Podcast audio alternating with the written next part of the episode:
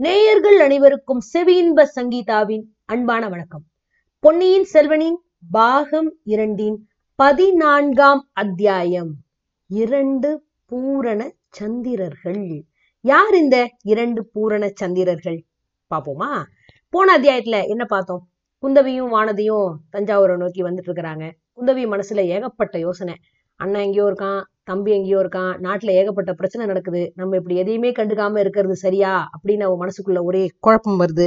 அந்த குழப்பத்தோட வெளிப்பாடுல சரி நம்ம போய் நாட்டில் என்ன நடக்குதுன்னு தஞ்சாவூர்ல இருந்து தெரிஞ்சுக்குவோன்னு தஞ்சாவூருக்கு கிளம்பி வரா. வர வழியில வானதி கிட்ட பொன்னியின் செல்வன்கிற பெயருக்கான காரணத்தெல்லாம் சொல்லிக்கிட்டே வரா இல்லையா? பொன்னி நதியில விழுந்தான் காவேரி தாய் காப்பாத்தினா அப்படி எல்லாம் சொல்றா. இப்போ தஞ்சாவூர் நகரம் அப்படியே அல்லோல கல்லோல பட்டுட்டு இருக்குதுங்க. பல காலமா தலைநகருக்கே வராம இருந்த அந்த இளவரசி குந்தவை இப்போ மனசு மாறி தஞ்சாவூருக்கு வர்றான்னா சும்மாவா அப்படியே அந்த நகரத்துல இருக்கிறவங்க எல்லாரும் அதை ஆவலா எதிர்பார்க்கறாங்க. குந்தவை எப்ப வருவா? குந்தவி எப்ப பார்க்கலான்னு அவங்க எல்லாம் காத்துக்கிட்டு இருந்ததுனால குந்தவை திடீர்னு மனசு மாறி வரான்னு தெரிஞ்சோன்னா அவங்களுக்கு எல்லாம் அவ்வளோ ஒரு சந்தோஷம்.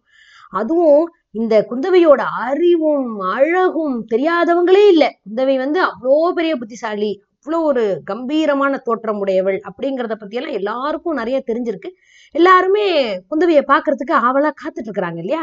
அதுவும் இந்த வருஷம் நவராத்திரி விசேஷத்துக்கு இளவரசி வந்து தஞ்சை அரண்மனையில வந்து இருப்பாங்க அப்படிங்கிற செய்தி வேற எல்லாருக்கும் பரவி இருக்கு அப்படியே மக்கள் வந்து இன்னைக்கு வராங்களா? நாளைக்கு வராங்களா? இன்னைக்கு வராங்க அப்படின்னு தினம் கேள்வி கேட்க ஆரம்பிச்சுட்டாங்க. அதுவும் இன்னைக்கு வராங்கன்னு தெரிஞ்ச உடனே தஞ்சை கோட்டை வாசல்ல ஒரு ஜன சமுத்திரமே அப்படியே காத்துக்கிட்டு இருக்கு பூர்ண சந்திரனோட உதயத்தை எதிர்பார்த்து ஆவலா ஆரவாரம் செய்யறதுக்கு ஜன சமுத்திரம் அப்படியே திரண்டு நிக்குது தஞ்சாவூர் கோட்டை முன்னாடி. கடைசியில பூரண சந்திரனும் ஒரு வழியா உதயம் ஆயிடுச்சுங்க. ஏன்? ரெண்டு நிலா மதியங்கள் ஒரே சமயத்துல உதயமானா எப்படி இருக்கும்? தஞ்சை கோட்டை வாசலுக்கு பக்கத்துல குந்தவி தேவி தன் பரிவாரத்தோட வந்து சேர்ந்தப்போ கோட்டை கதவுகள் தட்டால்னு திறந்துச்சு. உள்ள இருந்து தேவிய வரவேற்று அழைச்சிட்டு போறதுக்காக அரண்மனை பரிவாரம்லாம் வெளியில வந்துச்சு. அந்த பரிவாரங்களோட முன்னாடி யார் வந்தாங்கன்னா இரு பழுவேட்டரையர்கள் சகோதரர்கள் ரெண்டு பேரும் வந்தாங்க. அது மட்டும் இல்லைங்க அவங்களுக்கு பின்னாடி வந்த முத்து பதித்த அந்த தந்த பல்லக்கு ஒண்ணு வந்துச்சு. இந்த பல்லக்கோட பட்டு திரைகள் அப்படியே மெதுவா விலகுச்சு. அப்படியே பழுவூர் இளையராணியோட சுந்தர மதி வதனம் இந்த முகம் அழகான முகம் அப்படியே ஜொலிச்சுச்சு. குந்தவை யானையிலிருந்தும் நந்தினி பல்லக்குல இருந்தும் இறங்குனாங்க. நந்தினி அப்படியே வேகமா முன்னாடி போய் குந்தவைக்கு அப்படியே வணக்கம் சொல்லி வரவேற்கிறா. அந்த வரவேற்பை குந்தவை அப்படியே புன்னகை புரிஞ்சு அங்கீகரிக்கிறா.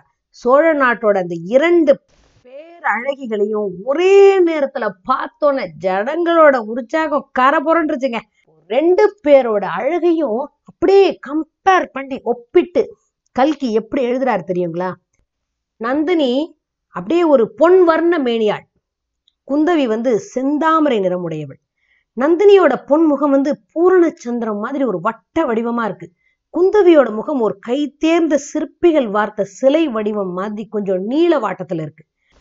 நந்தினியுடைய அந்த கருநீர கண்கள் அப்படியே இறகு விரிச்ச தேன் வண்டு மாதிரி அப்படியே அகன்று போயிருக்கு. குந்தவியோட அந்த கருநீல வர்ண கண்கள் எப்படி தெரியுமா இருக்கு? நீலோத்பலம் மலர் நீலோத்பலம் மலரோட இதழ் மாதிரி அப்படியே காதளவு நீண்டு போயிருக்கு அந்த கண்கள். அப்படி நீட்டமான கண்கள். நந்தினியோட மூக்கு நல்ல தட்டையா வழுவழுன்னு தந்தத்தினால செய்த மாதிரி இருக்குங்க. குந்தவியோட மூக்கு கொஞ்சம் நீண்டு அப்படியே பன்னீர் பூவோட மொட்டு மாதிரி இருக்கான்.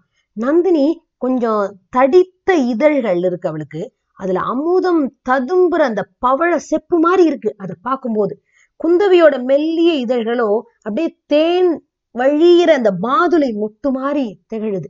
நந்தினி தான் கூந்தல கொண்ட போட்டு மலர் செண்டுகள் அப்படியே வழங்கரிச்சு இருக்கிறா குந்தவை கூந்தலோ இவள் அழகின் அரசி அப்படிங்கிறதுக்கு அடையாளமா ஒரு சூட்டின மணி மகுடம் மாதிரி இப்படி தூக்கி நிறுத்தப்பட்டிருக்கு.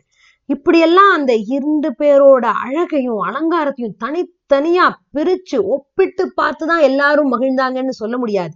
ஆனாலும் பொதுப்படையா ரெண்டு பேருமே இணையில்லாத அழகு மிக்கவங்க அப்படிங்கறதுல எந்த விதமான மாற்று கருத்தும் யாருக்கும் இல்லை.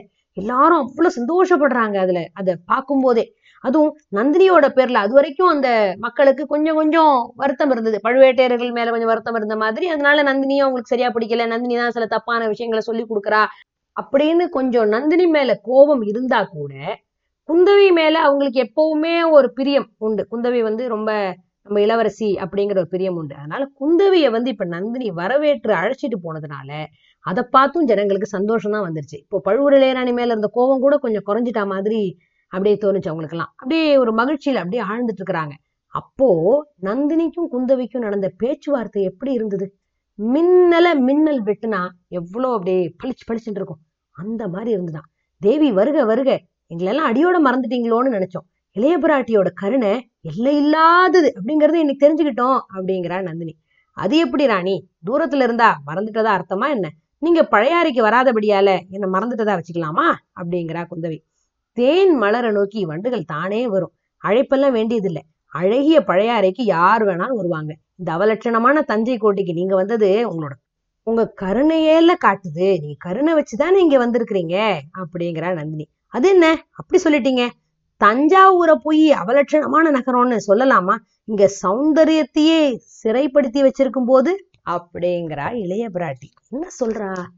நானும் அப்படித்தான் கேள்விப்பட்டேன். சக்கரவர்த்தியை இங்க சிறைப்படுத்தி வச்சிருக்காங்க அப்படின்னு. இனிமே கவலை இல்லை. அவரை விடுவிச்சு அழைச்சிட்டு போறதுக்கு தான் நீங்க வந்துட்டீங்கல்ல அப்படின்னு நந்தினி சொன்னப்போ அவளோட கண்ணில் அப்படியே மின் வெட்டு ஒண்ணு அப்படி தோன்றி மறையுது. அழகா இருக்கு சுந்தர சோழ சக்கரவர்த்திய சிறை வைக்க இந்திராதி தேவர்களாலும் முடியாது. சின்ன சின்ன மனுஷங்களால எப்படி முடியும்? நான் அதை பத்தி சொல்லல. சௌந்தரிய தேவதையான நந்தினி தேவியை தான் சொன்னேன் அப்படிங்கிறா குந்தவி.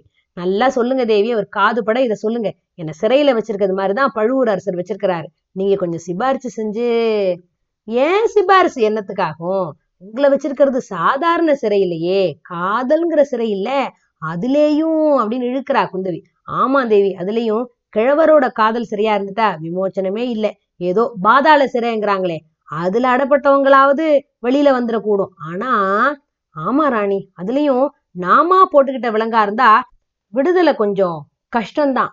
நலாயினி சாவித்ரி கண்ணகி சீதை இந்த வழியில வந்தவங்க எல்லாம் விடுதலை தேடவும் மாட்டாங்க. அதோ அங்க என்ன? அவ்வளவு சத்தமா இருக்கு. இந்த இடத்துல என்ன பிரச்சனை? அப்படின்னு குந்தவி எங்கேயோ இப்படி கையை காட்டி சொல்றா. உண்மையாவே கோட்டவாசல் கொஞ்சம் தூரத்துல அப்படியே பெரிய திரளாட்டம். ஜனங்க அப்படியே கூடி நிக்கிறாங்க. அதுவும் பொண்ணுங்க கூடி நிக்கிற அந்த இடத்துல பயங்கர கூச்சலும் குழப்பமா இருக்கு. குந்தவியும் நந்தினியும் அந்த இடத்த நெருங்கி போறதுக்கு முயற்சி பண்றாங்க. அப்படியே இந்த பொண்ணுங்க பல பேர் அப்படியே ஏக காலத்துல காய்ச்சி மூச்சு காய்ச்சி மூச்சுன்னு கத்துறதுனால ஒண்ணுமே சரியா புரியல. அப்புறமா கொஞ்சம் கொஞ்சம் விளங்குது. என்னன்னா இளைய பிராட்டியை அடிக்கடி அரண்மனைக்கு வந்து பார்க்கறதுக்கு அவங்க விருப்பப்படுறாங்க அப்படின்னும். அதனால நவராத்திரி ஒன்பது நாளும் கோட்டைக்குள்ள பிரவேசிக்கிறதுல எந்த கட்டுக்காவலும் இருக்கக்கூடாது. அதை நீக்கிடணும்னு அந்த ஜனங்க கேட்கறாங்க போல் இருக்கு அதைத்தான் கேட்கறாங்கன்னு புரியுது. ராணி உங்க கணவர்கிட்டயாவது மைத்துனர்கிட்டயாவது சொல்லி உங்களோட கோரிக்கையை நிறைவேற்ற சொல்லுங்களேன். கேவலம். இந்த பொண்ணுங்களை பார்த்து பயப்படுவானே. இவங்களால சோழ சாம்ராஜ்யத்துக்கு என்ன ஆபத்து வந்துடும்? பழுவூர் சகோதரர்களோட ஆணைதான் நாலா திசையிலையும் கடற்கரை வரைக்கும் நீண்டு பறந்திருக்குல்ல அப்படிங்கிறா குந்தவி. அது என்ன? கடற்கரையோட நிறுத்திட்டீங்க. கடல் கடந்துக்கு அப்பாலும் அவங்களோட ஆணையும் அதிகாரமும் போகுது. இதுக்கு அடையாளம் சீக்கிரமே கிடைக்கும் அப்படின்னு சொல்லி நந்தினி ஒரு புன்னகை பண்றா. குந்தவியோட இதயத்தை அப்படியே பிளந்துகிட்டு போகுது அந்த புன்னகை. எப்பா இந்த பாதகி வார்த்தையோட உள் கருத்து என்ன இருக்கலாம் அப்படின்னு குந்தவி யோசிக்க ஆரம்பிச்சிட்டா. இதுக்குள்ள நந்தினி பெரிய பழுவேட்டரையர் இப்படி கை காமிச்சு சைகையால கூப்பிடுறா. அந்த பெண்களோட கோரிக்கையையும் இளையபிராட்டியோட விருப்பத்தையும் சொல்றா. இளையபிராட்டியோட வார்த்தைக்கு எதிர்வார்த்தை ஏது? அப்படிங்கிறாரு பழுவேட்டரையர். அப்புறம் ஜனத்திரள் அப்படியே கோலாகல ஆரவாரத்துக்கு நடுவுல இவங்க ரெண்டு பேரும் அப்படியே கோட்டைக்குள்ள பிரவேசிக்கிறாங்க. அன்னையிலேருந்து கொஞ்ச நாளைக்கு அப்படியே தஞ்சாவூர் நகரத்துல சுத்தி இருக்கிற எல்லா ஜனங்களும் அப்படியே அடிக்கடி வர ஆரம்பிக்கிறாங்க. குதூகல ஆரவாரத்துல அப்படியே திளைச்சிக்கிட்டு இருக்கிறாங்க. குந்தவி தேவி தஞ்சைக்கு வந்த சமயத்துல நவராத்திரி உற்சவம் வேற சேர்ந்துக்குச்சா? ஒரே கலகலப்பு தான் கோலாட்டம் தான் இன்னைக்குமே நம்ம நவராத்திரினா எவ்வளவு அழகாக அதை கொண்டாடுறோம். அப்போ குந்தவையே வந்துட்டாங்க போது அப்ப இன்னும் கோலாகலமா அந்த ஜனங்க அதை கொண்டாடி இருக்கிறாங்க.